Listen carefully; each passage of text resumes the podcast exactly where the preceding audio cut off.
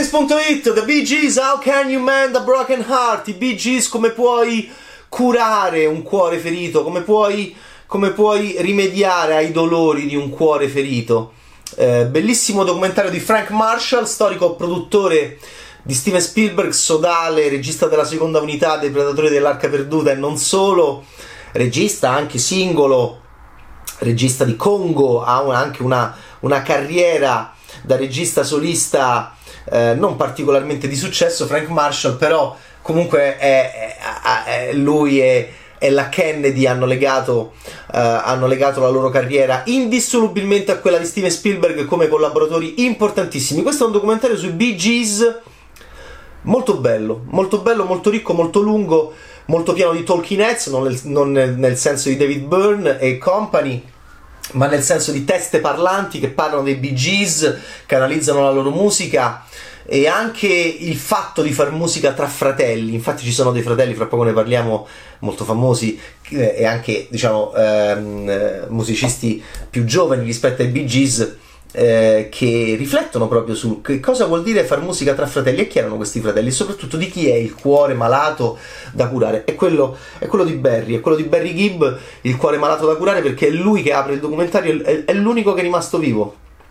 È l'unico che è rimasto vivo dei Bee Gees ed è il più vecchio, quindi è un paradosso. È il, è il fratello più vecchio, il, il, leader insieme a Robin, il, um, il più bello anche esteticamente il più alto, eh, il più vecchio è quello che è ancora vivo. Gli altri sono tutti morti e quindi vediamo l'inizio è molto bello vale la pena solo vedere questa camminata molto malinconica e queste interviste molto malinconiche di un Barry, di un Barry Gibb che adesso ha, ha 74 anni e che alla camera di Frank Marshall appunto regala uno sconforto assolutamente sincero senza alcun tipo di di retorica, senza alcun tipo di voglia di nascondere o, o, o, o, cambiare le carte in tavola. Le carte in tavola sono queste, una, un'infinita tristezza. E, e, dopo questa infinita tristezza legata al fatto di, appunto, di essere rimasto che, eh, l'unico vivo, perché? Perché eh, Andy Gibb l'esterno, il più giovane, quello che i Bee Gees canonici classici volevano recuperare, il fratello più piccolo ehm, è il primo che se n'è andato nell'88, grandi problemi di droga, giovanissimo a 30 anni. Poi gli altri Bee Gees, quelli con cui Barry Gibb crea il mito, eh, perché i Bee Gees sono tre, Andy si sarebbe dovuto un po' forse infilare in una parte importante negli anni 80 quando proprio purtroppo viene a mancare. Gli altri storici Bee Gees, lo sapete, sono Robin Gibb che manca, muore nel 2012 e Morris Gibb che muore nel 2003. E quindi in questo documentario è rimasto solo Barry. È rimasto solo Barry che è il più vecchio, che è nato nel 1946, gli altri Robin nasce nel 1949 e Morris, che è il suo gemello, nasce nel 1949. Allora, eh, chi sono i Bee Gees? In questo bel documentario che vi... che mm, diciamo... Eh, molto pieno di musica, molto pieno di ricordi, molto pieno di immagini di repertorio, molto interessante. Si racconta la storia di sti tre fratelli che nascono in Inghilterra, stanno un po' di anni in Inghilterra, poi vanno in Australia con la famiglia, questi genitori molto attenti, molto presenti e vicino a loro per la loro carriera musicale, mamma e papà e poi tornano in Inghilterra e, e già sono degli, degli enfant prodigio, già, già, già, fanno musica da ragazzini, sembrano i Jackson 5, sono proprio quelle storie che poi rischiano di finire malissimo, di questi che fin dall'inizio sono appunto dei piccoli Mozart con dei genitori un po' imprenditori che li, che li, che li seguono. E nel caso dei Bee Gees invece c'è una grande eh, joie de vivre, eh, c'è una grande invece anche compattezza familiare, una semplicità nella, nell'avere intanto riconosciuto una voglia di fare musica insieme. Questi fratelli spaccano, ragazzi, spaccano, sono una bomba. E appena arrivano in Inghilterra, che sono ancora ragazzini, Epstein, il manager dei Beatles, dice va, io non me ne posso occupare e li molla a Robert Stigwood con il quale ehm, guardate il documentario è bello perché oltre ai musicisti e al talento dei musicisti, dei cantanti della, eh, delle liriche e, delle, e degli arrangiamenti ehm, è, è, bello per gli appassionati di musica e per i non appassionati di musica eh, attenti a crescere culturalmente. E eh beh, è uno di quei documentari, ragazzi, in cui vi raccontano di queste figure che sono i manager, che sono i produttori. Il produttore non è quello del cinema, eh. Ok, il produttore è quello che nello studio ti aiuta a trovare il suono, eh, collabora con te, eh, aggiunge qualche cosa e, e quindi ha una, ha una, caratteristica molto artistica. Anche il produttore di cinema può essere un filmmaker quando collabora con il regista e, e dà delle idee e chiede, e chiede, un taglio, però eh, il produttore musicale è molto vicino alla, alla, al musicista. E, e questo è un documentario che racconta anche di figure fondamentali, importantissime, che non, non, smetterò mai di ripeterlo. Un film splendido sulla musica, uno dei più belli che ho mai visto nella mia vita, come 24 Hour Party People di Michael Winterbottom, racconta attraverso la figura di Martin Hannett, che è un produttore essenziale per il sound dei Joy Division e per il sound degli Happy Mondays. Ok, va bene. Allora, qui invece stiamo al sound dei Bee Gees, che cambia. Cambia come cambiano le epoche, come cambiano loro Beh, sono dei musicisti peraltro che attraversano. Allora, già New York Mining Disaster 1941, eh, 1941, è una canzone che ispira moltissimo ovviamente David Bowie per Space Oddity e praticamente ha la stessa idea anche stupenda di sceneggiatura che eh, ovviamente i musicisti chiamano testo di questo dialogo, di questa richiesta anche di avvertire la moglie del protagonista come farà Major Tom, bellissimo in quel, bra- in quella verso splendido di Bowie, dove dice dite a mia moglie che l'amo prima di perdersi perché sta nello spazio, se lo leggete non in chiave metaforica.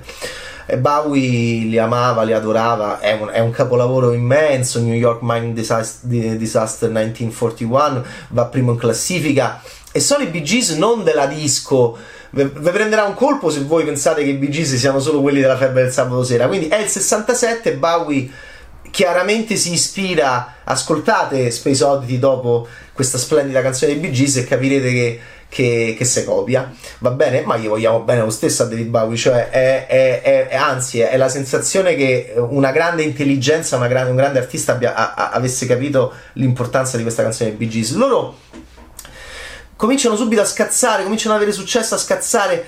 Eh, Robin è un genio, Barry è un genio, Morris non è che non sia un genio, ma è quello caratterialmente che si mette a cercare di far, far, pace tra i due, perché questo è il problema dei Bee Gees. Robin, Barry, Morris in mezzo. Morris a un certo punto dice: Io, io so come mamma. Questo è uno dei, dei, passaggi più belli per me che cerco di capire l'umanità, no? qualcosa che è al di là dell'arrangiamento, della, dello spartito, del, delle ore e ore in studio di registrazione, no? l'umanità, quello che si può raccontare. Beh, eh, Morris mm, eh, Gibb è. Ehm, il punto di contatto. A un certo punto c'è una cosa terribile che si dice nel documentario che Robin e Barry non si parlavano più e Morris era proprio quello che, col- che collegava i fratelli per creare poi i Bee Gees e-, e questi arrivano a questo punto perché li vediamo che ridono, li vediamo col successo, li vediamo in sintonia. Evidentemente vedete l'arte, il talento, i caratteri anche. Robin è questo è, è, il sosia di Martin Short. Mi ha fatto sempre ridere perché Martin Short è un attore che io amo molto eh, un comico attore che io amo moltissimo. Robin Gibb è Martin Short dentro i Bee Gees ed è quello anche che fa, fa forse più simpatia come viso, sono tutti molto carini, però Barry è quello più figo, Morris è quello un po' più in disparte, anche fisicamente Robin è quello anche un po' più perdente forse, no? È il fratello meno bello, e, e, e c'è tutta forse una storia di malinconia e allora, rapporti tra fratelli ragazzi parla Nick Jonas ovviamente parla Noel Gallagher in questo documentario parlano i fratelli del far musica tra fratelli, va bene? Poi parla anche Chris Martin che dice delle cose molto belle, ehm, il leader dei Coldplay, dice delle cose molto belle. Però alla fine eh, vedrete gli anni 60, il grande successo, c'è Morris che... Ehm, che, che, poi dicono no ma lui era il clown in realtà appunto aveva proprio questa uh, era un po' il Ringo Star della situazione aveva il senso del, del ludus del gioco per abbassare anche la tensione sempre costante tra i due geni del gruppo musicali Robin e Barry. E non dimenticatevi mai che Barry che è, che è l'ultimo che è rimasto vivo è il più grande ha tre anni più grande è, il primogenito. Avevo 6 Rolls Royce prima di aver compiuto 21 anni, dice Morris. Adesso non è facile. Non è facile non sbroccare la droga, le cose, i sordi. E infatti i, i tre sbroccano abbastanza perché cominciano a. le forze centrifughe sono molto forti. Allora Robin comincia vuole andare a fare un tour da solo in Nuova Zelanda, è un disastro perché lo fischiano perché non ci stanno i fratelli. E Stigwood è una figura molto importante quella di Robert Stigwood, lui li adora, Eric, Eric Clapton è geloso, bellissimo, è geloso Eric Clapton di... e dice ma perché Stigwood gli volevano bene? Beh ma perché erano dei geni. Stigwood da, insomma, l'intenditore se ne rende conto che questi sono dei geni, tu questi li metti, va bene? Eh, li metti nei, eh, nello studio di registrazione, capisci? Eh, come i Wilson dei Beach Boys, eh, recuperate Mercy, da questo punto di vista è un film interessante. Eh, questi, i Bee Gees li metti in uno studio e, e, basta, e arrivano questi capolavori uno dopo l'altro, uno dopo l'altro, Massachusetts, eh, scritta da Robin. Eh, la linea di Robin è quella più malinconica, è quella più triste. Eh, è lui l'autore di quella meravigliosa canzone che ispira Bowie. Eh, Barry è più eh, pop, eh, energetico, vincente. Un po' i loro corpi anche rac- raccontano questa, questa, storia. E poi alla fine arriviamo a questi eh, geniali produttori Arif Mardin, Albi Guluten, Lippi, che va lì a piedi scalzi, e poi Eric Cle, la svolta disco. Questi attraversano gli anni 60, già negli anni 60 hanno un problema dopo questo successo pazzesco iniziale. Questo vi fa capire la difficoltà dell'andare avanti tra fratelli e poi Eric Clapton gli dice venite a Miami e là cambia tutto. Loro vanno nella stessa casa, stesso, della stessa copertina dell'album di Eric Clapton, dove lui dice guardate qua c'è una strana aria, c'è una strana aria, a Miami d'inverno nasce il Miami Sound. E comincia, questa è part- una parte del documentario divertentissima dove cambiano ovviamente le capigliature, cambia proprio il, uh, il mood e cambia tutto e arriva anche la voce in falsetto del Barry Gibb che verrà presa in giro eh, terribilmente in, dopo, verranno odiati per questo e nasce ovviamente questa geniale sound disco che mh, conosce delizia dei Bee Gees perché verranno anche molto massacrati per questo. Insomma um, ragazzi è un documentario della Madonna. Poi arriviamo per noi cinematografari arriviamo ovviamente alla febbre del sabato sera Robert Stigwood è il produttore anche del film. C'è ovviamente l'articolo di Nick Cohn su questi riti tribali del sabato sera dei giovani americani di metà anni 70 e poi c'è Norman Wexler che realizza una bellissima sceneggiatura e John Badham che fa un, un capolavoro immenso con John Travolta e questi qua che dicono vabbè dai eh, da, eh, Steve dice ragazzi voi siete i miei pupilli no? erano proprio i suoi pupilli e Captain Rosica cioè, datemi, datemi quattro canzoni e loro loro le mandano quattro canzoni, facciamo cinque e sono Stayin' Alive, More Than a Woman, How Deep Is Your Love, eh, Night Fever, If I Can't Have You. Ma dico, basta. Cioè, il documentario parte con Stayin' Alive. Stayin' Alive io, io ce l'ho nel mio lettore, cioè, praticamente l'ascolto ogni giorno, insomma, e, vabbè. E vedere John Travolta che cammina all'inizio, ci prova con ogni donna e eh, sta lì ed è, è, sopravvive ed è una bestia nella giungla di cemento che vuole sopravvivere con questa tribale eh, canzone eh, semplicemente avvincente in sottofondo, beh, è uno degli inizi più importanti ed eclatanti ed esplosivi della storia del cinema. È l'inizio della febbre del sabato sera di John Badham. Ok, benissimo, eh, ragazzi. Poi arriva addirittura l'odio.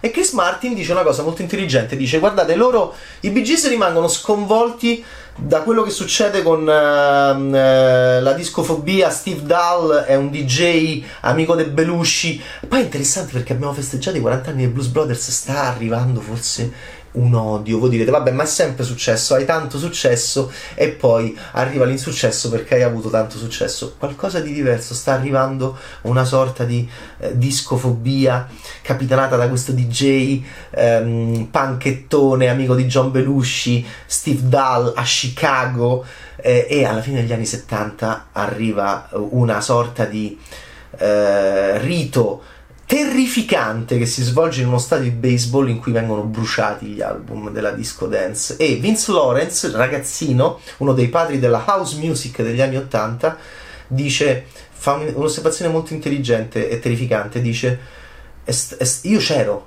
c'aveva tipo 13 anni, st- questo è un mito eh, della house music. Vince Lawrence c'era e dice: venivano bruciati questi dischi tutti di neri. E Vince Lawrence nero e dice: era un po' strana come situazione. E quindi anche questo è un elemento che fa riflettere, molto interessante, è uno degli interventi, degli intervistati più interessanti di Vince Lawrence che appunto con la sua partecipazione fa, fa, capire come la house music poi sia stata figlia del grande lavoro dei Bee Gees. Steve Dahl, DJ contro la disco dance, disco sax, appunto faceva questo, questo DJ e poi arriva questa e poi sarebbero arrivati eh, appunto uh, già i Blues Brothers nel 78 fa- hanno un grandissimo successo con l'album e, e poi sarebbe arrivato il film. E, e, e, il blues sarebbe tornato fortissimo. Ma, ma i Bee Gees stavano per crollare non li vogliono più passare in radio. Barry Gibb si incazza come una bestia. È allucinante. Chris Martin dice una cosa molto intelligente. E su questo chiudiamo. Legata anche a noi è legata a tutti tutti Chris Martin dice: Io appartengo a una generazione in cui gli haters fanno parte del gioco e questo odio nei confronti del successo eh, che segue di solito un'ossessione altrettanto smodata e senza senso a livello sociale, sono d'accordo, nei confronti della celebrità, poi c'è l'odio, è tutto sbagliato, sia l'amore eccessivo, la soggezione eccessiva, il peso eccessivo che si dà al successo all'interno delle nostre società e poi questo deve genera automaticamente poi un odio, un backlash, chiamatelo come volete, boomerang di haters ehm, terribile. Martin dice: Io appartengo a una generazione molto abituata a questo saliscendi, ha ragione. E Martin dice: Secondo me. Perché si vede Barry, che, Barry Gibb soprattutto che non capisce perché c'è quest'odio nei confronti dei Bee. Questi facevano musica meravigliosa da, da, da quasi vent'anni. E, e, e, Martin dice: loro appartenevano a una generazione che non era abituata a questo backlash alla quale secondo me siete molto abituati anche voi, generazione Z, generazione Alfa, sono quelli ancora più piccoli, cioè noi siamo molto più abituati ragazzi a, a effettivamente a, anche io lo, lo, vedo con il mio misero e ridicolo lavoro, a questa reazione eh, eh, eh, veramente esagerata. E, è molto interessante questo passaggio. Insomma, ragazzi, è un documentario imperdibile per i fan dei Bee Gees e, e anche per, per, chi non sa nulla dei Bee Gees perché Frank Marshall è Spielbergiano, no? E beh, insomma, quindi c'è l'idea della divulgazione, c'è l'idea del non fare lo snobetto, del non fare ah, il documentario per gli amichetti suoi, di fare un documentario enorme, nazionale popolare, pop, come ovviamente la vita di questo grandissimo gruppo musicale. Che poi si mette a scrivere per delle signore eh, Diana Ross, la Warwick, Barbara Streisand, si mette a scrivere perché ha, hanno avuto così tanto successo col, con la disco Fever che poi quando arriva la discofobia addirittura i Bee Gees devono andare a fare gli autori per queste signore splendide della musica, anche Celine Dion, e guardate che capolavori che sfornano questi geni, dentoni, uh, e, e che tristezza veramente che Barry sia rimasto solo, il più vecchio e il più alto e probabilmente anche il più bello dei Bee Gees. The Bee Gees di Frank Marshall, va bene? C'è sta Noel Gallagher, c'è sta Justin Timberlake che dice io li adoro, non sono fatto, non sono fatto. È bello vedere anche Ed Sheeran che canta a Massachusetts. È molto bello, fa vedere proprio il collegamento generazionale tra i geni di oggi e i geni di ieri che si chiamavano The Bee Gees. Ciao, Betaste!